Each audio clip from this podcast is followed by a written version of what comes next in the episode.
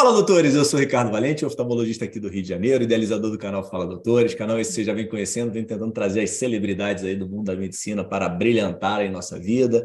Nossa vida meio nebulosa nessa saúde aí, que a gente vem passando por um momento conturbado, mas sempre privando pelas cabeçadas, né? Porque não dá para falar só de coisa boa, então a gente tem aqui que trazer os erros dos convidados para ver se a gente consegue aprender, modelar e não executar os mesmos erros, né? Fazer o erro duas vezes não é uma coisa muito inteligente. E sempre atrás das celebridades, sempre atrás das grandes cabeças pensantes da saúde. Hoje estamos aí com o doutor Bruno Dias, médico intensivista, UF Unirio, Einstein, samaritano, pró-cardíaco, sabe tudo de experiência do paciente, conselheiro do Sobrex, Sociedade Brasileira de Experiência do Paciente e Cuidado Sentado na Pessoa. Sempre tenho dificuldade de lembrar dessa esse nome todo aí do Sobrex e fazendo aí isso aí ele me pegou desprevenido aqui pré-gravação, meu fone aqui da Samsung sempre caindo, pré-gravação que ele está fazendo aí uma pivotagem, uma modelagem aí, uma transição quase de carreira. Fala, doutor Bruno, beleza? Fala, Ricardo, beleza? Um abraço a todos aí. Vai ser um prazer estar aqui. Prazer é nosso, cara. Vamos aí com o pé na porta. Fala um pouquinho para a gente aí, Bruno. Como é que é? Da onde você sai, cara? Peraí, você é, você, você, você é niteroense, cara? Da onde, onde, é que, onde é que você nasce, cara? Como é que é a tua origem? Na verdade, nasci no Rio de Janeiro. Nasci no Rio de Janeiro, mas eu fui muito novo, com dois, três anos de idade, acho que dois anos, não tenho certeza, para São Paulo. E é, é, onde eu fui criado e retorno para o Rio de Janeiro com 11 anos de idade. Ah, então você é carioca formado, for, formação paulista. Exatamente. É, infância paulista, né? Depois eu venho para o Rio e faço várias outras coisas. É, e tem muitos, muitas coisas interessantes que aconteceram em São Paulo ao longo da minha vida. Como é que era tua, tua, tua, teu núcleo familiar, cara? Como é que você se, se criou aí, pais, irmãos aí? Fala isso pra gente. Eu tenho, eu sou o filho mais velho. É, meu pai e a minha mãe meu pai era do Rio mesmo, minha mãe é de uma cidade chamada, de, é, chamada Carapebus, que é próxima a Macaé, no norte fluminense.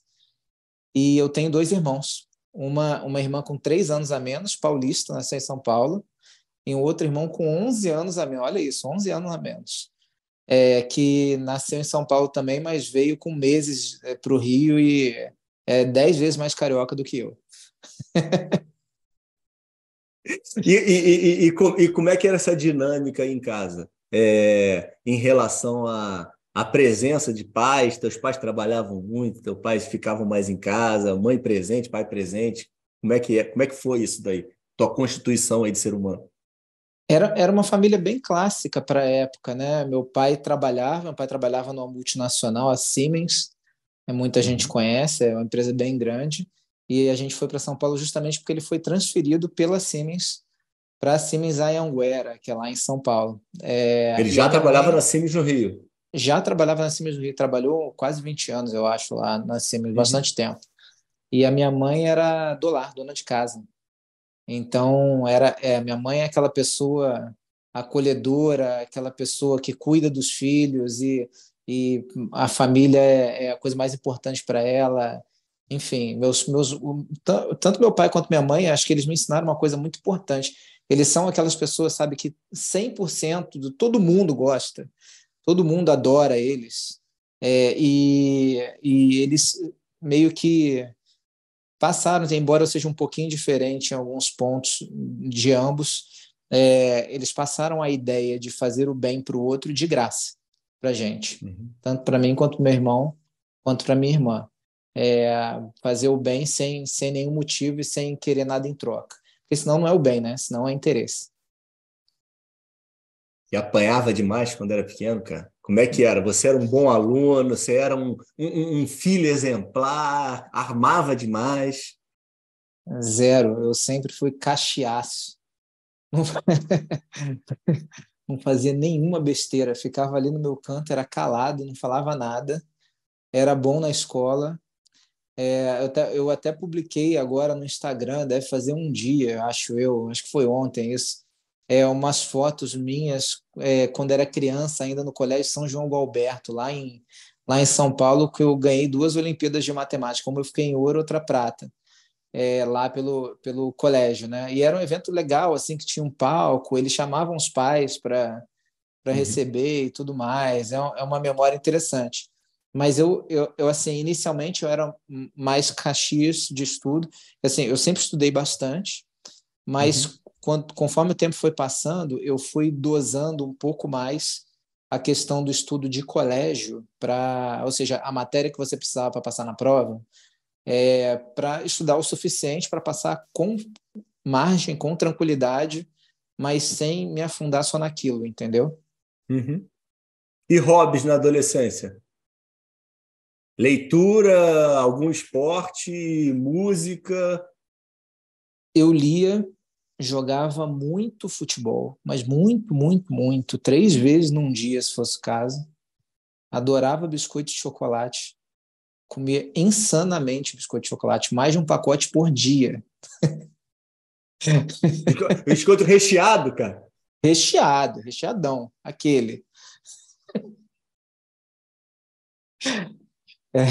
E, onde, que aparece a medicina na tua vida?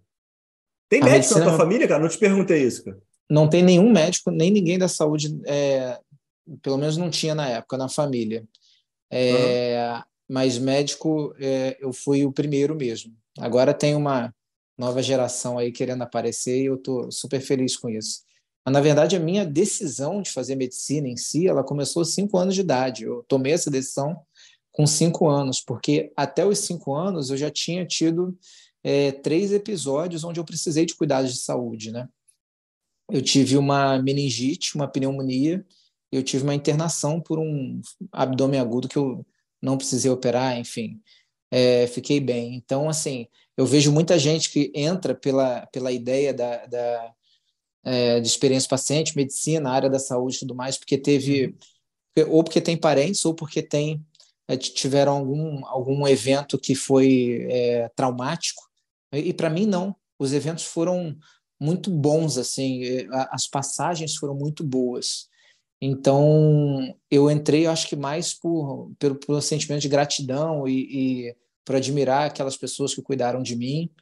É, do que por outra coisa. Eu, eu tomei essa, essa decisão aos cinco anos. Não recomendo que ninguém decida nada que vá para a vida inteira aos cinco anos, tá? Mas só estou contando como foi comigo. Comigo foi assim. Boa, boa lembrança, um bom adendo esse. Com a ideia romântica e do propósito é, da, da medicina, né? Que a medicina nos traz. E foi aí que eu decidi ser médico. Tá. Antes disso, tem essa passagem que você estava falando que eu, eu pulei aqui. Por que, que você volta para o Rio? Como é, que, como é que foi a volta de vocês para o Rio? Foi família? Foi você? Como é que foi isso? Isso foi uma coisa muito, muito interessante, assim. É, eu tinha 11 anos na época, meu irmão tinha acabado de nascer em julho, que é um fria, friaca gigantesca em São Paulo, mas a gente se adaptou muito bem a São Paulo. Dificuldades iniciais, é, naquela época, naquela época a vida do carioca em São Paulo não era tão simples assim, existia um choque cultural. Hoje São Paulo é uhum. é muito cosmopolita, mas assim depois de um determinado tempo a gente se adaptou maravilhosamente bem a São Paulo, tinha muitos amigos e vivia uma vida plenamente feliz. Então o, o pessoal aqui da, da Siemens do Rio solicitou a, a, a ida do meu pai, a transferência do meu pai para lá, e foi isso foi um grande dilema assim na época é, na família, porque eram, eram muitos amigos, era uma vida realmente muito boa, assim. A gente tem um carinho enorme por São Paulo, tanto todo mundo da minha família, é, por causa dessa época. E foi por isso que a gente voltou. A gente voltou é, porque a empresa chamou novamente e meu pai aceitou ir e, e estamos aí. A despeito de e gostar cê... muito de São Paulo, eu tenho um orgulho gigantesco de ser carioca. Como todo carioca. Você, você, quando vocês voltam, é... eu, eu, ah, uma coisa que eu não entendi. Quando, quando você vai, você já está em Niterói, e quando vocês voltam, vocês voltam para Niterói, ou quando você vai para São Paulo, você morava no Rio? Minha vida em Niterói começa quando eu entrei na faculdade. Até ah, então, só depois não lembro nem se eu tinha ido a Niterói. Tudo Rio de ah, Janeiro. Tudo Rio de Janeiro, Entendi. capital. Tudo Rio de Janeiro, capital. Tua família é, do teu lado, tirando tua esposa, é, é toda do Rio? Minha família do meu lado é toda do Rio. Uma boa parte, né, de, de, uhum. Carapebus, né, do norte fluminense. Mas é ah, é do lado da tua mãe, né? Tem isso também, é verdade. Isso, exatamente. Tá, tá, tá, beleza. Aí tá, faculdade... E a minha esposa, minha esposa é de Montes Claros, ela é de Minas Gerais, nortão de Minas Gerais. Montes Claros, eu não conheço Montes Claros. Fica 900 quilômetros de distância do Rio. Então vocês, vocês, mas vocês, vocês visitam? Sim. Aí é uma pernada boa, né, pô? É, em torno de uma vez por ano e eu costumo ir de carro. Que isso, rapaz. Isso é chão, hein, pô. É um Caramba. prazer, não? É, é leva, cara, eu, eu sou tão revoltado, cara. Eu, eu, eu, faço aqui várias vezes a crítica à Samsung, cara. Mas é que as pessoas hoje já estão me criticando, porque as pessoas já conhecem que o meu fone é um lixo, cara. Eu tenho um Galaxy Bud e eu falo para todo mundo não comprar. De vez em quando, cara, quando eu boto o corte falando isso, a Samsung me marca no Instagram, cara, mas eles não resolvem o meu problema. e aí as pessoas já falaram para mim, cara, para de reclamar da Samsung, isso aí eu tenho que concordar com ela. Compra um outro fone, cara. Deixa de ser muquirana. Eu ainda não comprei, gente. Mas eu vou comprar. Ele fica caindo aqui no meio das minhas gravações. Fico revoltado com isso. Mas beleza. É, medicina, cara. Aí você. Então você só vai para Niterói por causa da UF. Só vou para Niterói por causa da UF. E você passa deixa... a morar em Niterói? Posso voltar um pouquinho só antes? Porque Deve, tem uma coisa pô. importante Aí, que aconteceu é seu, na minha adolescência. Ah. Na minha adolescência, o meu pai, é, a, a, a, fábrica da Siemens aqui no Rio fecha. Meu pai é demitido. E a gente tinha uma vida de classe média, média, média, média. A gente passa a, naquela época, a, a mentalidade de acumular dinheiro para situações de emergência não era tão grande assim. E a gente passa a ter uma vida de pobre. Mas é muito pobre. Para que você tenha uma ideia, meu pai, depois que aconteceu isso, a gente se mudou, foi para uma casa mais mais simples, ali em Jacarepaguá, no Anil, e é, isso não, não foi possível sustentar, mesmo esse padrão de vida. Uhum. Meu pai foi passou a dirigir van. Para que você tenha uma ideia, meu pai era gerente da célula administrativa, ele era gerente que tinha gerentes abaixo. É, e ele vai e, e depois dessa situação da gente não conseguir nem sustentar a casa no anil, é, a gente anos, resolve. Devia ter uns 15 anos, provavelmente, por aí. Tá. E Já a gente tinha consciência resolve... de tudo que estava acontecendo. Tudo, tudo, absolutamente tudo. Só meu irmão menor que ainda não tinha tão claro. É, e a gente toma a decisão, meus pais tomam a decisão de separar a família porque a gente já não tinha mais casa para morar. Então, uma parte, a família tinha uma casa onde minha mãe é, foi criada quando ela era criança, lá em Carapebus, e vai minha mãe, meu irmão e a minha irmã para lá. E fico eu e meu pai, por quê? Porque eu, por uma sorte da vida, já estudava no Colégio Pedro II, que é gratuito, é federal. E ficou eu e meu pai aqui morando de favor na casa da minha tia. Peraí, peraí, peraí. Aí, aí deixa eu. Não, calma, peraí. Deixa eu te defender. Sorte é aquela junção de oportunidade com esforço. Então, assim, você tinha passado na prova, né? Isso. Você aqui está sendo humilde aqui. É, é, é, agora, infelizmente, tivemos uma queda gigantesca no Colégio Pedro II, numa estruturação aí nos últimos anos, mas era uma referência nacional de ensino, né? Sim, sim. Eu tive acesso a boa educação graças a isso também, por toda, por toda a vida, por, por mais que existissem dificuldades. Então, assim, olha que coisa louca, né? Eu estava falando da bondade que os meus pais sempre tiveram. Uhum. Ela veio toda de volta nesse momento, impressionante. A minha tia abrigou a mim e meus pais na casa dela em Acari, minha tia Leia, sou gratíssimo a ela. É, e a gente passou um tempo assim até que aconteceu uma coisa muito, muito, muito louca. Nesse meio tempo, a minha irmã entrou no Pedro II também, então a gente estudou junto lá. E, assim, familiares iam dando uniforme, sapato, essas coisas. Uhum. Aí até que acontece uma coisa louca, louca, insana. Um cara chamado Vanderlei, inesquecível na nossa vida, ele chegou para o meu pai e falou: Pô, Mário, vocês estão sem casa, né? família separada e tudo mais. Deixa eu te dizer uma coisa.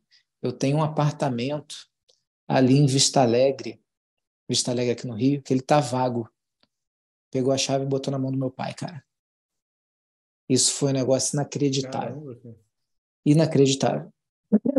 Mas quem era meu Vanderlei, pai... cara? Era amigo do teu pai? Vanderlei trabalhava com meu pai na Siemens. Ele era um que cara, um, um, engenheiro assim muito, muito, muito top. É, e ele, porra, ele mudou nossa vida, cara, porque assim, né, o apartamento dele estava vazio e e a gente conseguiu, é, foi mais do que um teto, né? Foi novamente ter a uhum. família é, junta, né? Família unida. Então foi foi um negócio assim, porra, inesquecível que ele fez pela gente, cara. É, e acabou que meu pai conseguiu para pagar um, um aluguel mínimo que fosse para ele e a gente e meu pai começou a ter uma começou a fundar uma corretora de seguros então já tem algum nível de empreendedorismo na família é, uhum. e essa corretora hoje é o que sustenta ele e está tudo bem está indo bem tudo mais mas assim durante um ano mais ou menos eu não tinha cama para dormir a gente dormia em colchonete não tinha geladeira lá em casa então era era esse o nível eu não sei se alguém já bebeu uma água filtrada a gente julga o paciente uma água filtrada uma água fervida a gente julga o paciente porque ele não faz algumas coisas que a gente quer. Meu amigo, a água fervida é ruim demais. Mas, assim, é colossalmente ruim. É muito ruim, muito ruim mesmo. E a gente não tinha filtro. Então, tinha que beber aquilo lá, entendeu? E, de uma maneira muito interessante, a minha família ficou mais unida depois dessa, desse episódio, porque, assim, também não tinha uhum. televisão. Então, a gente sentava, ia comer e, e a gente conversava. Acho que a gente se conheceu melhor depois disso. O meu pai tinha uma vida meio estressante, gerente de empresa grande e tal. E depois é, ficou melhor. Eu acho que assim, a nossa vida melhorou. Olha que loucura que eu estou dizendo para você. Sim, sim. Depois de passar não, por tudo isso, se eu voltasse no tempo, eu voltaria, passaria por tudo de novo. Porque isso guinou a nossa vida para algo muito melhor do que era antes. Pô, que relato poderoso, cara. Legal, cara. Bacana. Ainda bem, ainda bem, você, ainda bem que você me cortou, pô. Ainda bem que você voltou para esse assunto, pô. Eu ia passar batido disso daí de jeito nenhum, pô. É, não, isso participa da construção daquilo que eu sou hoje, né? Com certeza, com certeza, cara. Pô, que legal, hein? Vanderlei! Arrasou, hein, cara? Vanderlei Tia é um monstro, Vanderlei e toda a sua família. Leia. Tia Leia aí, ó. Só citei dois, mas foi muita gente, tá? Foi muita gente. Não, não, legal, legal, bacana. Vai e volta, volta para a UF. Vamos lá. Vestibular e foi aí? tranquilo para você? Você era um cabeçudo não. danado, passou direto? Como é que foi não, isso? Não, não, não, não. Foi ralação louca. Foi insanidade. Eu estudei muito mesmo. Eu consegui bolsa, né? Não tinha dificuldade financeira. Consegui bolsa no Miguel Couto. E uhum. foram dois anos dedicado Espera só aí, cara. Nós temos um projeto nacional, Bruno. Miguel Couto. Explica o que é Miguel Couto, pô. Miguel Couto, é, perdão. todo mundo conhece do Rio de Janeiro. Miguel Couto é um curso pré-vestibular. É, é, um bom curso pré-vestibular. É, e que daí, com essas bolsas, eu, eu consegui ah, dois anos precisava de Miguel Couto, Bruno, com, com, com, com o teu Pedro II? Sério agora, estou aqui sem, sem brincadeira. Eu não sei te dizer se eu passaria é, só com, com o colégio, porque o curso uhum. te ajuda a te organizar e estudar. Mas organizar o seu estudo em relação a matérias, porque assim, disciplina eu tinha, muita. Uhum. É, mas, mas precisava de uma organização e de ter as matérias, enfim. Acho que fez muita diferença, sim. Pegou muita greve, Bruno, Pedro II? Isso é uma eu coisa negativa. Era uma coisa negativa, né? Era, era. Peguei greve. Estou tentando pegar aqui na cabeça, eu peguei alguma greve muito grande. Eu acho que no meu período não. Acho que não. Uhum. No meu período, eu acho que foram greves, teve greve, mas não foram tão grandes assim. Eu peguei uma greve muito grande na UF. Tá, mas espera aí. E aí, uma coisa que eu não te perguntei antes, UF, que eu sempre pergunto, e da onde vem o propósito do, do fazer medicina? Por que, que aparece essa, essa ideia? Fez porque era um dos cursos mais difíceis, tem muita gente que faz por causa disso fez por causa do paciente. Tudo bem que você já colocou que tinha lá os cinco anos toda essa vontade de, de ser médico, mas isso constituiu e, com, culminou aí com o vestibular? Não tinha dúvida nenhuma quando você chegou no momento de prestar as provas? Nunca teve dúvida. Nunca teve dúvida. Desde cinco anos Legal. até eu prestar o vestibular. Nunca teve dúvida e eu acho que isso foi um erro. Hoje eu olho para trás e, e penso que talvez a minha cabeça devesse estar aberta para outras para uhum. outras possibilidades, embora eu ame medicina, né? É, e você me perguntou é, quando, eu, quando eu entrei, tinha muito aquela ideia da, de, de uma questão social. Eu tinha na minha cabeça que eu queria fazer, fazer só hospital público, é, fazer cuidar de pessoas que tivessem necessidade, enfim, devolver para a sociedade, porque eu, eu já me sentia um, uma pessoa que, que tinha esse papel, né? que eu já tinha recebido muita coisa, enfim e eu era grato, então eu, eu queria devolver isso. É, mas quando eu entrei na faculdade, posso, posso já avançar? Deve, pô. Você quando eu entrei o que você na quiser faculdade... aqui, Bruno. O episódio é seu, cara. Eu sou só aqui o, o interlocutor, cara. Você fala o que você quiser aqui, cara. E quando eu entrei na faculdade, eu vi uma coisa muito importante, assim, em primeiro lugar, que eu não me adaptava muito bem ao modo de funcionamento dos hospitais públicos, infelizmente existem hospitais públicos e hospitais públicos, né? Assim, cada um, cada instituição, uma instituição. Mas eu não encontrei o meu lugar dentro do serviço público e eu entendi uma coisa que era muito clara: o sofrimento humano não tem classe social, ele é igualzinho em todas as classes sociais. Então, independente de onde você esteja, você estará cuidando de pessoas e fazendo um papel belíssimo. E a gente não pode jamais se esquecer desse papel. Às vezes a gente está ao longo da caminhada né? Tem a música do Jerusalém que fala isso, o tempo nos faz esquecer o que nos trouxe até aqui. E é muito isso, é, a gente acaba se esquecendo do propósito, daquilo que trouxe a gente até aqui. E a gente não pode esquecer disso. Né? Acho que se fosse só por dinheiro, para qualquer pessoa que entra na área da saúde, tem muitas outras profissões que dão dinheiro é, que não só a área da saúde. Né? Então, se a gente entrou lá, a gente entrou por algum motivo. Me diz um negócio, na, na época de UF, como é que funciona aí essa. Era, era barca todo dia? Você arrumou algum local para ficar lá? Teu pai já estava mais estabelecido e conseguia te ajudar nesse transporte, alimentação e tudo mais? Você desde o início trabalhava, fazia alguma coisa? Eu, isso é outra coisa interessante também que eu esqueci de falar. Eu trabalhava como aprendiz, era um programa de vocação científica na Fiocruz. Eu fiquei lá dos 14 Antes da até UF? os. Ah, Antes tá. da UF. 14, entrei lá com 14 uhum. anos. É, e saí de lá quando acabou o segundo grau, se não me engano, aos 17 mais ou menos. Depois acabei uhum. voltando. Mas, assim, é uma curiosidade interessante, né? Com 15, 16 anos eu já tinha alguns trabalhos publicados. Uhum. porque eu, traba... eu estagiava no, no laboratório de parasitologia, então eu tinha um, um grande orientador lá, o Edwin, eu acho que ele nem deve estar mais no Brasil, ele é panamenho, perdi o contato com ele, mas ele me colocava para meter a mão, estudar tudo, botava meus nomes nos trabalhos e, pô, era um negócio sensacional, cara. E esse programa era vinculado ao Colégio Pedro II era fantástico, era, era muito legal. Um garoto, um molecão mesmo, já fazendo pesquisa na Fiocruz e, e adorava aquilo, adorava. Eu falei isso para dar um parêntese Mas e esquecer do que tinha você alguma perguntou. Não, não, não, estava perguntando na questão do se você precisava trabalhar e você colocou isso daí, Sim. acredito eu, como alguma receita. Ou, ou era só trabalho? Não. Isso daí tinha receita? Não, não? eu alguma... acho que não, eu não lembro agora.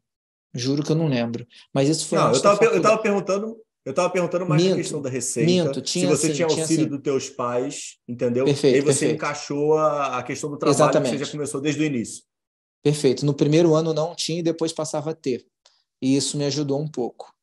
E daí depois, quando eu entrei na faculdade, a situação estava levemente melhor. A gente ainda era bem pobre, ainda não estava é, confortável, mas a gente já tinha o básico do básico em casa.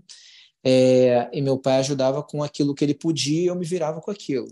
É, e depois de algum tempo eu voltei para Fiocruz, num programa de iniciação científica e fiquei mais um ano lá, que também ajudou um pouco.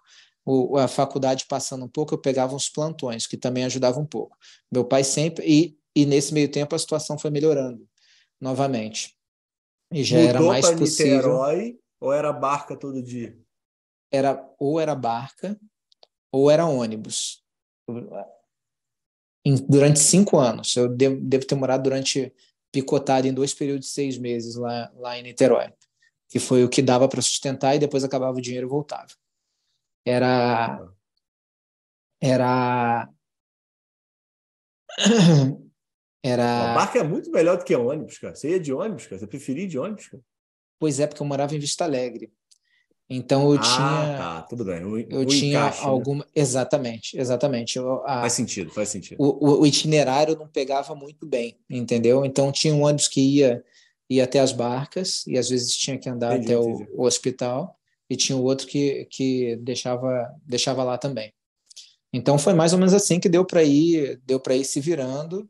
Às vezes ia com o dinheiro da passagem contada e era isso. E eu tive muitos amigos que me ajudaram também, assim. Né, amigos de, de faculdade, né? Então, dava para se virar. Nada de absurdo, né? não. passando pelas Sempre. dificuldades, né? Olha para trás. é, é, onde é que aparece a, a, a, escolha pela clínica? Por que não fazer cirurgia? Outras especialidades? Como é que você vai chegando aí no final da, da, da faculdade, dos teus seis anos aí de Niterói e de UF, para escolher aí para que lado que você ia dentro da medicina? Eu me apaixonei por muitas coisas dentro da faculdade. Imagino. Cheguei, gostei de cardio, gostei de psiquiatria. Eu entrei querendo fazer cirurgia, cirurgia geral, é, mas foi se aproximando no final da faculdade. Eu fui estagiando mais em CTI e eu percebi que eu gostava daquilo, mas eu ainda acreditava. Tinha pré-requisito, né, para residência de terapia intensiva mas eu acreditava muito que um bom, um bom médico, é um bom clínico era necessariamente um bom médico, né? E ele era, era capaz de, de colocar é, e de fazer bem aos seus doentes. Então, foi basicamente por isso que eu que eu fiz que eu fiz. Você me perguntou do esporte, né? Eu joguei dois Orem. Joguei dois Orem pela UF. Futebol? Joguei futsal. É, futsal. Futsal? Futsal. Foi, foram nos, foi no, nos dois últimos anos da faculdade. Deu para se, deu se divertir um pouco, mas a gente perdeu. Não... tá bom, tá bom. Não deu. tá. E aí, e aí, quando você finaliza, aí você vai para o Rio, né? É. Fazer, aí... fazer clínica é, no Gafré? É, isso. Isso. Tá. No, é, no, no, eu estava eu, eu, bisbilhotando sua vida e nosso LinkedIn nos conecta, poxa, que eu fiz, eu fiz, eu fiz faculdade no Rio, né? Então, tipo, ah, que legal. É, é, e aí você, nesse momento de Unirio, é, tá dando plantão, tudo de CTI, Sim. dava emergência também, morava em Niterói, voltou de Niterói, estava em Vista Alegre, como é que estava a tua vida? É, é, morava no Rio. Então, morava no Rio. É, eu dava plantão no hospital chamado Semil, em Vicente Carvalho, era lá perto da, da minha casa, onde eu aprendi muita coisa é, com, com muita gente, especialmente. Vou citar um nome aqui, sendo injusto, porque teve mais pessoas que me ajudaram, que é o Rodrigo, Rodrigo Mello, é gastroenterologista, me ajudou muito. E lá eu conheci a minha esposa, que era acadêmica. Eu era acadêmico é, um pouco mais velho, me formando e depois formado, e a minha esposa era acadêmica. E lá na CEMIL, a CEMIL, além de tudo, teve ainda esse papel importante na minha vida. minha esposa era da Unirio, acabou começando o gasto lá, mas não terminando, e, e, e foi isso, dava plantão lá, dei durante um bom tempo, eu já passei por muitos hospitais. C é, Daí, CTI, Bruno, você dava plantão? CTI, CTI. Ah. Isso daí, você, quando, quando, quando, você entra para fazer residência, o, você está fazendo clínica, mas o foco era ser intensivista. Pois é. Ou não? Não, não, eu diria que não. Eu diria que não. É, eu queria ser intensivista, mas eu não fiz clínica por causa disso. Eu fiz clínica porque eu acreditava que era legal fazer clínica e ter uma visão mais ampla, ter uma visão mais geral. Eu sempre acreditei muito nisso. Mas a residência é algo muito massacrante, né? A residência não, não é simples, né? Não, não é algo fácil, né? Você é muita carga horária e, e, e é difícil, não, não é simples. Eu, eu hoje acho que o modelo... Eu vou ser sincero aqui com você, cara. Tipo, a residência de oftalmo ela é um pouco melhor do que a residência de vocês. Eu vou falar, vou ser muito sincero com ah, Não sei se é bom ou ruim, né, cara? Mas assim, é, esse caos todo aí do modelo de residência. Obviamente que existem algumas residências que são muito sacrificantes de oftalmo mesmo pelo país, mas em geral a carga horária é diferente, não é igual ao que vocês todos morrem, não. É, era, Vou ficar era... aqui de bom moço, não, aqui sofrendo junto com você, pô. era insano, era pesado, era bem pesado. Imagino, eu, imagino, imagino. Eu tenho algumas reticências em relação ao modelo da residência médica. Eu acho que ele é um modelo que leva o, o residente à exaustão. E eu acho que uhum. quando você vai à exaustão, você perde o rendimento. Então, eu entendo que a residência poderia equilibrar um pouco mais a carga horária é, de prática com a carga horária é, de, de, discussões e etc, etc, com um horário onde desse para o residente dormir, é, esparecer, ter momentos de ócio e tudo mais. Então, não acho que a carga horária tem que ser pequena, ela tem que ser um treinamento intensivo mesmo, porque são dois uhum. anos e tem uma curva de aprendizado importante, mas eu acho que é, é um pouco excessivo, entendeu? Quando é que você vai para o Pro? Eu vou para o Pro na residência, eu saio da residência, da residência de clínica dizendo para mim mesmo que jamais iria fazer residência de novo sob qualquer hipótese. Não fiz nem prova de residência. Ah, você estava é, exaurido assim? Exaurido, exaurido. Totalmente exaurido. E aí eu faço. Passa um ano. Eu vejo que saíram as provas. Não, não, não casou ainda. Eu já estava já estava casado? Não, ainda aí, não. Não arrumou problema, hein, cara? Não arrumou problema, hein, cara? Olha aí, não, não vai esquecer de nenhuma tá, data cara. dessas, hein, cara? Vou, vou tomar. Devia ter anotado isso aí, cara. Vai tomar uma lapada quando acabar o vídeo, pô. Eu me casei. Você que arrumou um jeito de editar isso aqui, pô. Olha aí, hein, cara. Eu não lembro se eu casei no último ano da residência ou logo depois. Ah. É, mas aí a gente já estava junto, estava morando junto, tudo mais. E Olha lá, olha lá, ela já está me, já tá, já tá pontuando aqui. Graças a Deus pontuar. que ela estava por aí, cara. Agora não vou precisar editar nada, fica maravilhoso. Agradecimentos públicos aqui. Qual é o nome dela, cara? Camila. Fabiola? Camila, Camila. Cami Camila, então assim, ó, já agradecimentos públicos, ainda bem que você estava por perto, salvar, nós não somos ninguém sem vocês, salvando a vida do teu marido. Muito bom, muito bom. E aí, ah. o que aconteceu? Passou um ano e começa a sair os editais para residência de terapia intensiva. Eu fiquei assim, putz, passar por isso tudo de novo, cara. Enfim, daí eu conversei com ela. Falei, o que você acha, assim, você tá... Veja bem, né? Você está preparado a passar por isso tudo de novo comigo e tal, tudo mais? Coitada, Camila. e aí decidi fazer as provas. Na época era a SES que tinha Redditor também. E eu, fi, eu fiz só essas duas. É, tinha Redditor, Inca, vários lugares excelentes. E tinha a prova do Procardíaco. E, uhum. e daí passei bem para as duas, felizmente. Não tinha na, na época não tinha tanto tanta procura pela residente de terapia intensiva. Eu fiquei em segundo na, na SES. Eu acho que era SES, tá? Minha memória não é excelente, não, já deu perceber. E, e eu podia escolher qualquer lugar. Eu podia escolher, eu estava entre, entre o Copa e o Procardíaco, porque eu achava ah. que, por é importante ter tecnologia, né? É, então, eu preferi hospitais privados e acabei optando pelo PRO, que é, eu, é, se eu conheci um lugar assim, um CTI que é, que é um negócio de maluco, de maluco, sensacional. Quando que você faz, Bruno? É o CTI do Procardíaco. Oi? Quando que você faz, Pro? Putz, vamos lá. Ah, se não me engano, eu entrei em Camila, ajuda ele, Camila. Pô, fala para ela falar aí. 2013? Se não me engano, eu entrei em 2013. Salvo engano. 2013. 2013 o Lobê já estava por lá? Não sei se ele estava por lá, mas não, não era por lá acho que estava. Não lembro se ele era diretor. É, exatamente. Estava por lá. Eu tava. acho que estava, mas diretor, acho que não. Então, 2013. pô, era um. Será que é o hospital, Evandro? um serviço funcionava muito. Era, era o Evandro, era, né? era diretor. Era o diretor.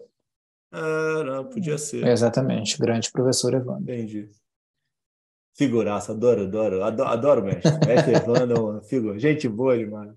Figurado. Verdade. Abraço, professor Evandro. Esse daí merece, merece sempre, sempre, sempre agradecimento. Esse aí é um cara que faz diferença. Gente boa. É... Tá, maravilhoso. Então, sua passagem pelo PRO foi é, importante na tua vida de composição aí de é, médico intensivista. Te mostrou alguma coisa diferente ou você já tinha já é, expertise e relacionamento dentro dos hospitais aí pelo Rio? Não, sim, mostrou uma coisa diferente, que foi a primeira vez que eu estive num hospital de altíssimo padrão, entendeu? Tá. E, e, isso foi legal, assim, é, ver o nível de exigência. O nível de exigência é altíssimo. É, tudo, tudo dá certo. A, a, a, equipe de enfermagem era um negócio muito, muito, muito diferente de tudo que eu tinha visto até então, em nível de qualidade altíssima, a equipe médica, enfim.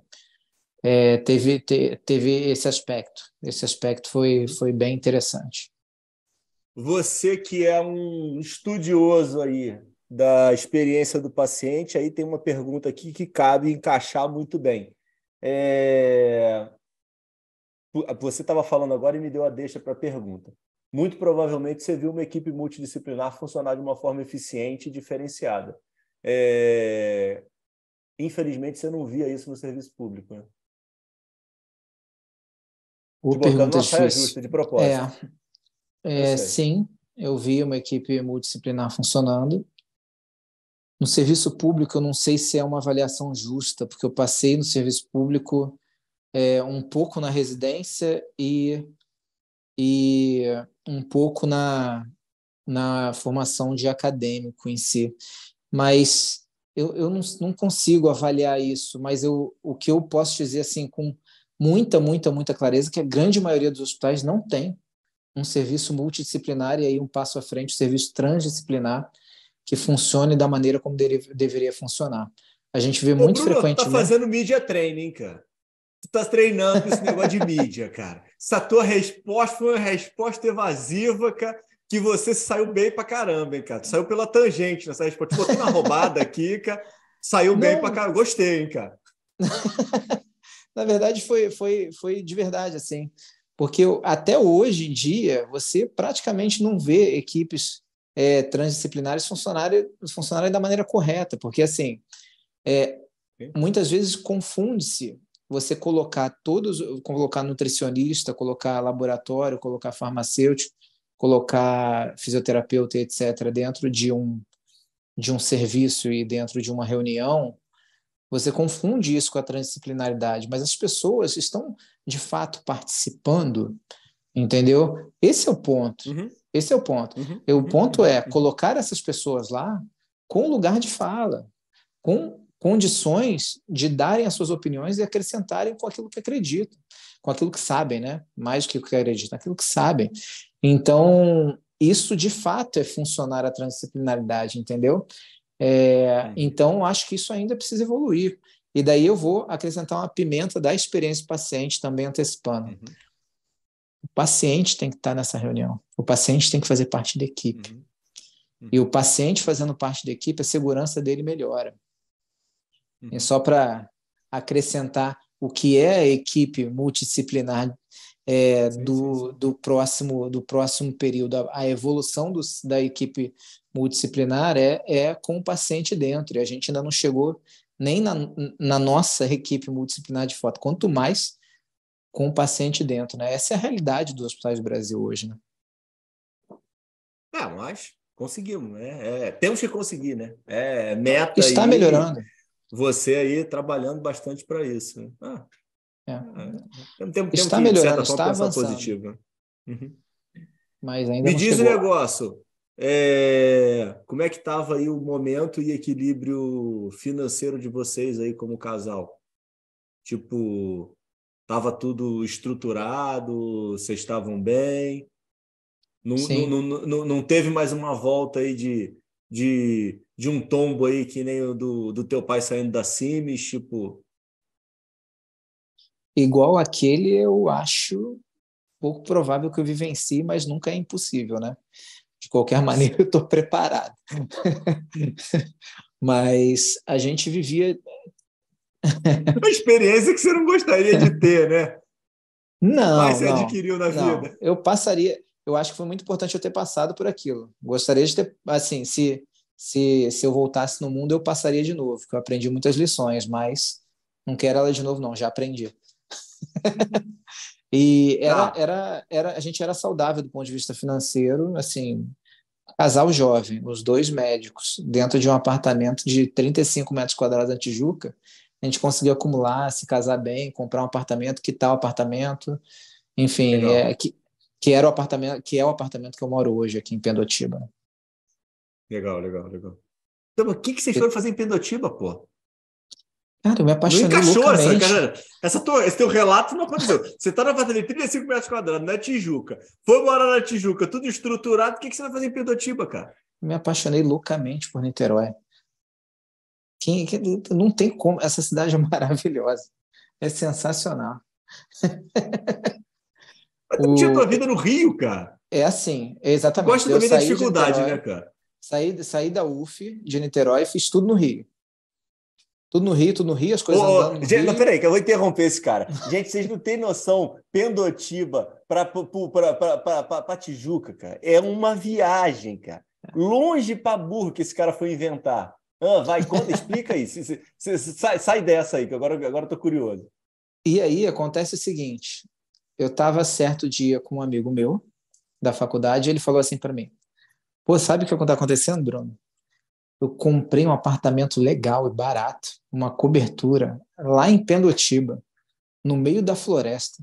O condomínio é, é, é parte de uma reserva florestal de Mata Atlântica que é obrigada a preservar 70% do, do terreno do condomínio, que é gigantesco. Eu, sério, é, cara? Legal, hein? Vou lá ver. Não deu outra. a gente comprou o apartamento de muro com muro com ele, colado, virado para mata. Oi? Ele continua aí? Nós dois, há oito anos. Legal. E não tem lugar melhor. Qual é o problema? É longe ah, peraí, então, oito anos e tua filha então já tinha nascido. Minha filha nasceu, eu morava na Tijuca ainda. Veio para quando ela veio para cá tinha uns seis meses. Teve obra e tal, tudo mais é, veio para cá com seis meses, mais ou menos. E aí vocês mudaram, então, obviamente que teve a oportunidade aí, teu amigo que te deu a dica, mas também vocês estavam querendo ampliar o, a residência para a chegada de mais uma, né? Sim, na verdade, assim, a gente tinha consciência que aquele apartamento era provisório, era interessante porque era num lugar muito central, mas uhum. era um apartamento bem provisório para gente. Tudo era provisório. A gente não comprava móvel, não comprava nada, era o que tinha lá. E daí a gente uhum. acumulou para poder é, entrar num apartamento que fosse aquele que a gente acreditasse que, assim, lógico que a gente nunca sabe se vai acontecer, mas que dá para ver pro resto da vida, entendeu? Perfeito. Hoje é, é uhum. é, é, o caso do apartamento que a gente está hoje, a gente se sente maravilhosamente bem aqui. Pendotiba é sensacional, gente. Conheça. tá, e aí, peraí. Aí você dá uma rodada é, em diversos serviços aí pelo, pelo Rio ou Niterói? Você ficou restrito mais em Niterói? E daí, não, não. Na verdade, assim, eu trabalhei em Niterói de fato em um hospital só. Foi em Niterói Dó. Eu, eu rodei depois em, em um outro hospital, esqueci o nome agora, no Grajaú, Hospital Clínica Grajaú. E depois disso, eu fui para o Quinta Dó. Que, mas eu não fui no Quinta Dó direto para o CTI, eu fui para semi-intensivo e depois do CTI. E na semi-intensiva eu conheci um isso, grande Isso grupo. morando na Tijuca. Morando na Tijuca. E depois eu me tá. mudei para Pendotiba e continuei lá. Até que eu vi que, cara, não dava mais. Não dava ah, mais. Era impossível. Era impossível. Era muito, muito, muito, muito pesado. E daí eu fui para o Niterói Dor. No Niterói Dor comecei como plantonista, fui a rotina, supervisor de CTI e depois é, entrei na coordenação de experiência do paciente.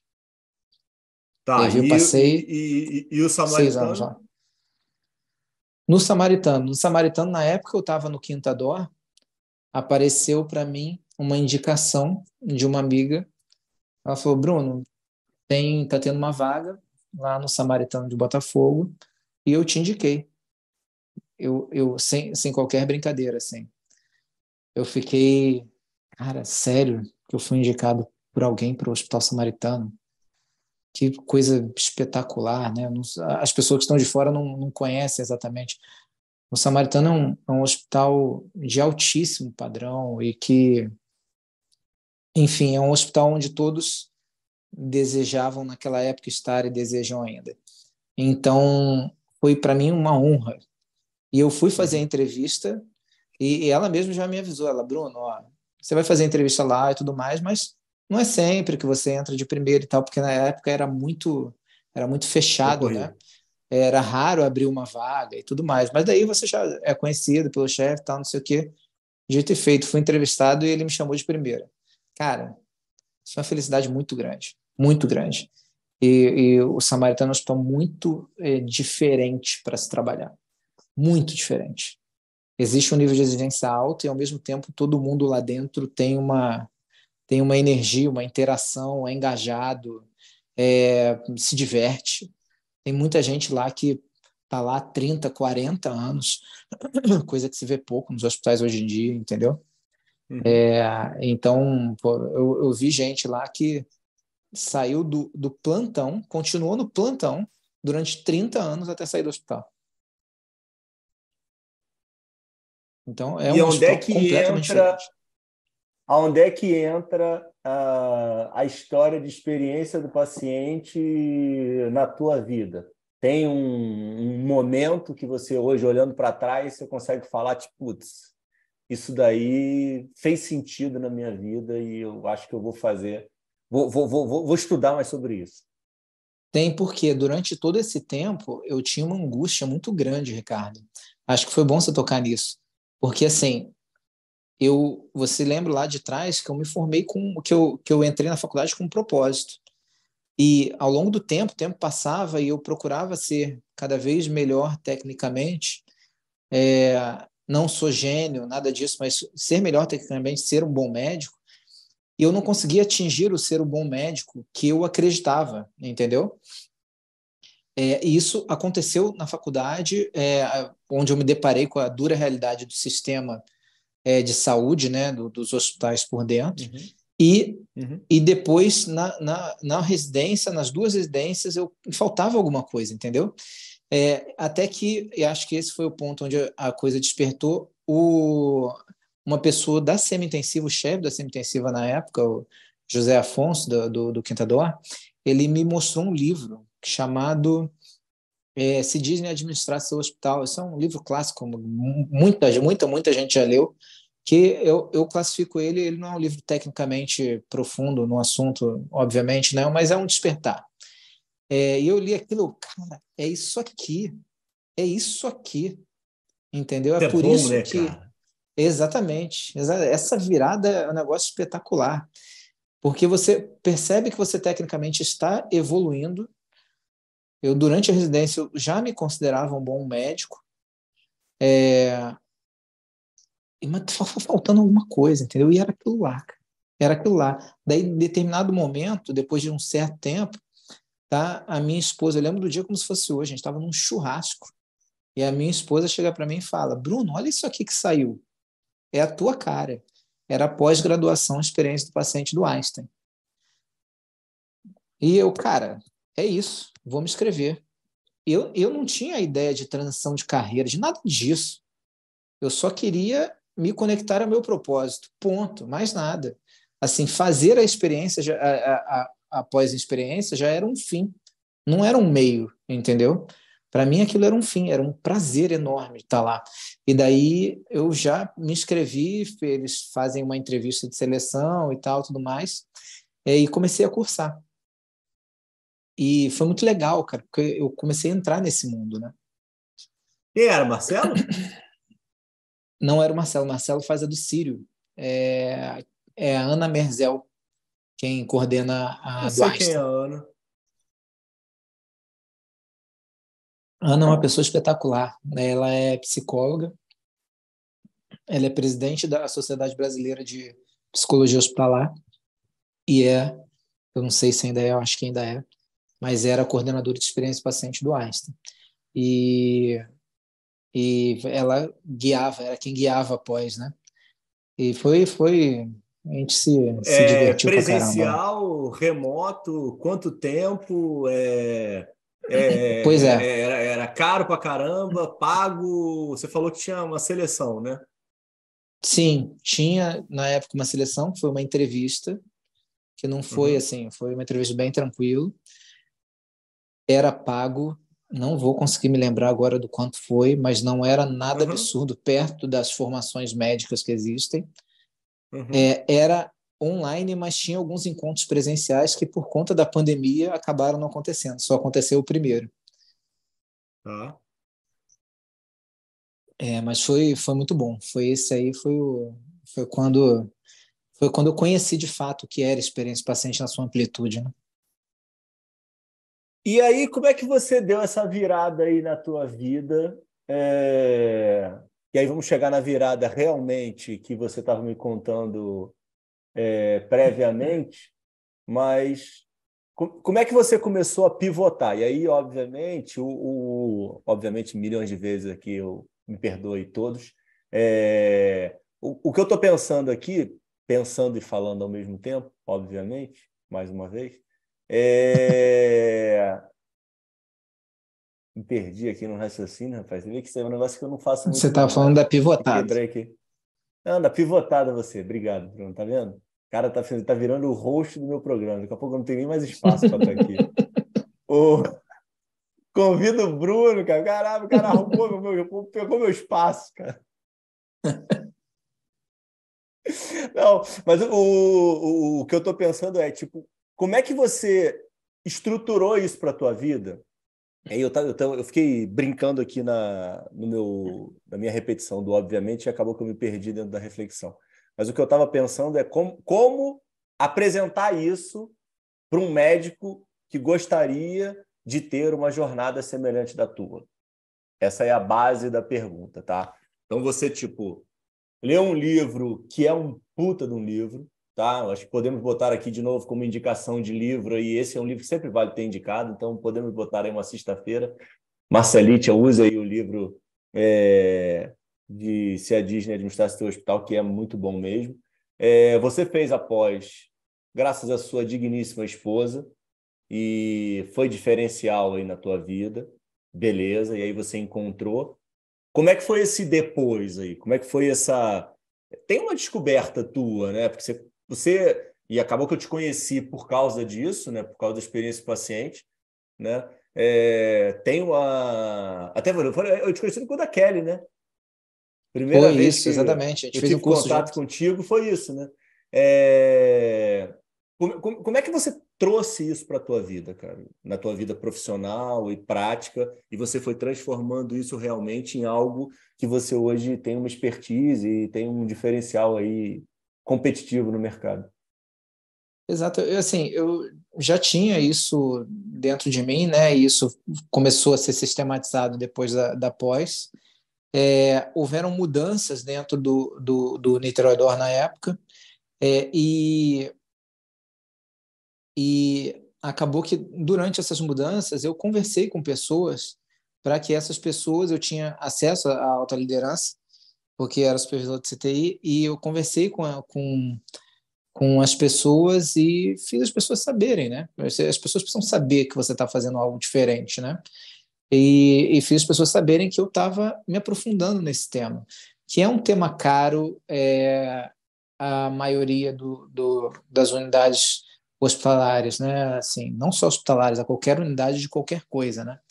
E, e isso ficou na cabeça das pessoas e eu busquei a, a, durante essas conversas oportunidades para trabalhar dentro dessa área. Então, em algum momento, ainda está durante a pós, é, eu fui contratado para coordenar a experiência paciente aqui do Niterói. E foi um aprendizado que não existia. Assim. Não existia, não existia. O cargo foi uhum. criado. É, eu acho que, se salvo engano, foi o primeiro, primeiro cargo desse que teve na rede, no Brasil inteiro. Salvo engano. E, e foi uma grande experiência. Eu fiquei durante três anos lá. Foi, assim, enormemente engrandecedor, não só para conhecer, não só para trabalhar naquilo que porra, eu amava e, e era aquilo mesmo, assim, quando eu quando, quando eu chegava para trabalhar era, era muito bom, por saber que eu estou fazendo aquilo que tem a ver comigo, mas também para conhecer o meio da gestão. Né? Foi lá que eu conheci um pouco mais a fundo o meio da gestão em si e ter um entendimento maior de como construiu isso, Bruno. Você é, apresentou para os teus gestores, para os teus Sim. líderes, que você estava fazendo isso e aí aquilo Isso. ali foi construído ou de certa forma já existia algum projeto não. e você foi incluído no projeto? Não, não existia um projeto. Eu apresentei que eu estava fazendo isso. Eu, eu conversei com as pessoas certas. Acho que isso é importante. Vou da, uhum. detalhar um pouco mais. Conversei com as pessoas certas. E daí as pessoas certas conversam entre si. Uhum. E, logicamente, eu já estava há algum tempo no hospital e eles percebiam valor em mim porque senão não iriam nem ouvir Entendi. o que eu estava falando. Então, assim, ter uma boa imagem fez diferença, uhum. conversar com as pessoas certas fez diferença. É... E depois é, eles me chamaram e eu apresentei aquilo que eu sabia. Entendeu? Eu fiz uma apresentaçãozinha mesmo, aquilo que eu sabia. E daí eles me incluíram. E mais uma vez, a gratidão é importante. Né? Eu sou muito grato às pessoas que me deram essa oportunidade que me fez crescer bastante. E daí você fala da, de quando vem a, a migração, né? É, depois de um certo tempo, eu comecei a entender que eu queria criar algo próprio. Porque quando você está é, dentro de grandes instituições, você consegue fazer muita coisa e isso é, é é super legal, assim, é, é, bem legal. Mas, obviamente, nem tem que ser, as coisas não são 100% da, da sua maneira, né? Assim, é natural que seja assim. Em qualquer lugar onde uhum. tenha mais de cinco pessoas é assim. E eu entendi que eu precisava, é, que eu eu estava num ponto assim, eu estava num ponto que eu estava muito feliz pelo que eu tinha feito dentro do hospital. Eu estava com 41 anos, ainda estou com 41 anos. Uhum. E eu entendia que eu sempre tive essa coisa de tentar empreender, mesmo conhecendo muito pouco estratégia de negócios e tal, etc. E aí o que eu fiz? Entendendo que se eu não fizesse a virada naquele momento, seria mais difícil a posteriori e que eu ainda tinha mercado caso desse tudo errado e a chance de dar errado é sempre muito grande, eu fiz essa virada e pedi demissão do Niterói para tentar é, abrir, é, uma, começar a fazer mentoria, consultoria e educação, cursos, é, cursos workshops. Eu, inclusive, agora, quando, quando o programa for ao ar, já, não, já vai ter passado, agora no dia 24 de 6, sábado, eu vou ter um, o primeiro workshop que eu vou fazer, que é só de comunicação com pacientes e familiares. Só isso é só uma das coisas mais importantes que existe na medicina e que é frequentemente subvalorizada. É, e, e, eu tenho alguns mentorados, alguns profissionais mentorados é, já e que está dando para perceber a mudança que está acontecendo com eles, entendeu? E tudo isso baseado em experiência paciente, isso é, isso é muito legal, isso faz muita diferença, entendeu? É, era, era isso que eu estava buscando e espero eu conseguir crescer é, e, e, trabalhar com isso cada vez mais. Esse. A gente está. Peraí, deixa eu ver aqui, que eu vou até te falar aqui para a gente organizar. É, calma aí, que estou abrindo calendário aqui agora. É, peraí. Devia ter aberto isso antes, mas não abri. Peraí, deixa eu encontrar aqui. Peraí, dois. É, dia 25 de julho, tá? Então, um mês que vai sair, vai estar tá aqui, né? A gente vai estar tá falando no dia 25 de julho, que vai sair isso daqui, tá? Então, você tem aí mais um mês aí de estruturação disso que a gente está conversando. É, e aí eu queria te perguntar mais objetivamente, porque para mim, que tipo, poxa, eu conheço um pouquinho do tema e, poxa, tenho contato com você, ainda está distante. Como é, quem é teu público? Como é que a gente chega em você, tá? E o que que eu vou me beneficiar é, estando com você. Então, eu acho que você. Aqui, vou, vou, vou, vou, vou, vou tô pensando aqui para você aqui. Tô fazendo merchan para você aqui agora, hein? Show de bola. É, o, qual, é, qual, é o, qual é o público? Tá? Qual é o público? Vamos lá, perguntas individuais. Qual é o público que Vamos você está. Instituições de saúde e profissionais de saúde isoladamente. Ou seja, eu consigo ajudar tanto hospitais quanto clínicas, quanto aquela, aquele profissional que tem o seu consultório. Eu, eu, eu, eu, obviamente, tenho uma questão de orçamento, ter o tempo de trabalho, mas eu, pessoa física, eu médico, eu enfermeiro, se eu quiser é, aprender com você, eu posso. Não só aprender, pode aprender, logicamente, mas eu posso também fazer consultoria, ou seja, eu chego no seu consultório, ou virtualmente ou presencialmente, e eu mostro como você pode melhorar para evoluir a experiência do paciente lá dentro.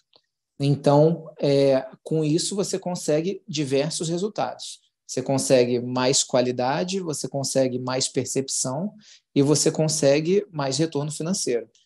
Que isso é uma, é uma bola de neve, né? É uma progressão geométrica e você está pensando mais dentro dessa tua estruturação hoje, desse novo modelo aí, dessa nova vida aí que você está entrando, é, trabalhar mais com produto digital é, coletivo, vamos falar assim dessa forma, ou está fazendo mais é, consultoria e projetos individuais? Não, é, eu, eu pretendo fazer projetos individuais, mas pretendo que eles fiquem cada vez mais escassos. E eu pretendo fazer bastante projeto mais coletivo, sem dúvida nenhuma. Uhum. E consultoria para instituições, né? Que é algo que tem que ser individual, mas é, acaba sendo algo grande, né? Naturalmente. Sim, sim, sim. Você acaba atingindo muito mais pessoas. Né? Exatamente. Pô, legal. Exatamente. Bacana. Mas bacana. não, não desdenho jamais o individual, porque ele tem muito valor. É muito interessante o quanto você, com uma conversa de duas horas, você consegue plantar semente na cabeça de pessoas uhum. é, e fazer elas enxergarem as coisas de uma maneira diferente. Fazer não, né? Porque a gente nunca faz nada com ninguém, né? A pessoa sim, faz sim, consigo sim. mesma, né? Então, isso, isso é muito legal, isso é gratificante demais. Antes da gente caminhar para um desfecho aí, para a gente ver o, os pensamentos futuros, é, livro aí de sugestão aí para a gente botar no Insta aí como pessoal, animal pessoal aí. O que, que, que, que, que, que você pensou aí, guardou para gente? De maneira insana, eu vou, eu, eu vou sugerir o livro Os Quatro Compromissos. Os Quatro Compromissos é, é um livro muito fininho que o meu mentor, Marcelo, e Flávio é, deram, deram para a gente. É, e é um livro de, de forma louca. Ele é muito fininho, mas se você ler rápido, você não conseguiu pegar o livro. Uhum. Ele é muito fininho, mas a cada página você sofre, cara. Sofre. É um livro de autoconhecimento. É um livro que não é esses livros é, superficiais de autoajuda, não é isso. Uhum. É a filosofia dos toltecas. é, e eles colocam para você o, todos os motivos pelos quais eles assumem quatro compromissos para mudar de vida e melhorar com, como ser humano. Olha, é profundo demais. Ah, demais, mas não é uma leitura rasa, não. É uma leitura muito, muito, muito reflexiva. Livraço. Livraço. Para você ler e reler várias vezes. Gostei, gostei da indicação. Já vai, já vai, entrar na minha, na, na minha lista aqui. Tá bom, maravilha. e para a gente caminhar para o desfecho, vamos lá. Pensamento de planejamento estratégico, cara. Como é que você está é, tá vendo aí esse teu momento aí de transição? O que, que você está esperando aí? Onde você espera e acredita que vá estar daqui a cinco anos? E tenta fazer uma conexão de como é que você está vendo hoje o mercado e o que, que você espera que a gente vá é, progredir ou regredir, não, progredir. Vamos pensar aqui é, de alguma forma positiva. Preciso fazer um desfecho positivo, né? Não dá para você botar no, no, meu, no meu canal para baixo, né, pô? É, bom, primeiro, como eu vejo, eu vejo assim, o um mercado a longo prazo fazendo uma transição muito difícil. Eu acho que a, o mercado da saúde está num momento muito difícil. As instituições estão bastante tangenciando limites é, em relação a custo e sustentabilidade. Eu acho que o mercado da saúde precisa ser reinventado. Ele precisa mudar. E ele não pode demorar muito a mudar. Então, acho que esse é o grande desafio. E acredito de fato que o, o valor em saúde, né, o VBHC e a experiência do paciente que andam ali coladinhos, eles têm que ser o pilar dessa mudança. Senão, não vai dar certo. Eu realmente acredito nisso. Como eu pretendo estar daqui a cinco anos, a gente nem falou né, da, da Sobrexp, é a, é a, Sociedade Brasileira de Experiência do Paciente e Cuidado Centrado, é, e para mim é uma outra honra. Assim, cara, eu estou no conselho dessa sociedade, isso é maravilhoso, isso é legal demais. Isso, pô, é o garoto de cinco anos lá é, conseguindo retribuir um pouco, né? O trabalho voluntário é legal demais. E eu pretendo daqui a cinco anos. Ainda, ainda, bem, ainda bem que você falou isso, que se você não tivesse falado isso, eu ia tomar uma bronca de minha querida amiga Gisele, que ela ia falar para mim que eu não, não, não, não, não ajudo a promover a sociedade, entendeu? A sociedade é muito legal. Tanto ela quanto o Marcelo, um cara fantástico. Tá todo mundo, todo mundo. Nicole, eu vou, eu vou, vou perder gente, aqui. Né? Eu vou perder aqui a quantidade de pessoas que eu vou falar. Essas pessoas são inspiração e são e estão ali porque realmente amam o que fazem. É, isso é muito legal de ver. No dia a dia, é muito legal. No dia a dia, assim. Porque a gente propaga, vê tanta gente propagando tanta coisa, quando você vai no dia a dia, não é aquilo. Não, na Sobrexp é aquilo mesmo, entendeu? E, daqui a cinco anos eu pretendo estar ajudando é, de maneira mais consolidada empresas a fazer a transição para uma boa experiência do paciente. Eu pretendo estar mais fortalecido nesse sentido. Eu tive muito, muito, muito medo quando eu larguei é, o meu emprego fixo ali numa boa instituição, tudo tudo certinho. Eu tive bastante medo quando eu fiz isso. Hoje eu estou mais tranquilo, estou com menos medo, mas entendo que eu ainda preciso aprender muita coisa, fazer tudo certo. E a gente vai a gente vai construir isso ao longo do tempo acho que ao longo de cinco anos isso vai estar bem consolidado. Brunão, maravilha, cara, excelente.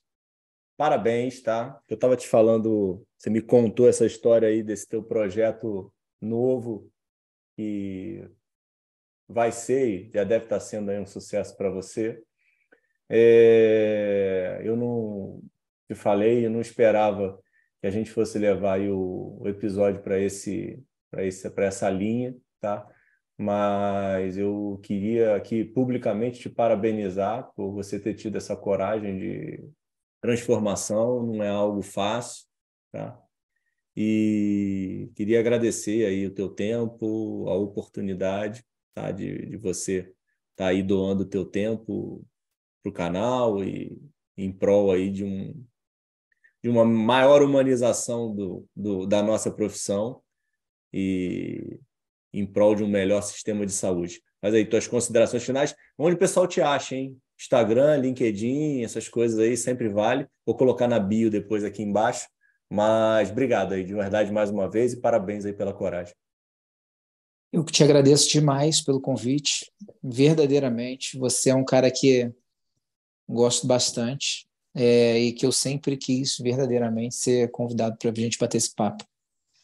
E as pessoas me acham no Instagram, arroba a experiência do paciente, tudo junto. É, no LinkedIn, tem, o meu nome lá, Bruno Dias. E lá mesmo vocês podem, vocês podem me contactar para a gente bater um papo, fazer mentorias e tudo mais.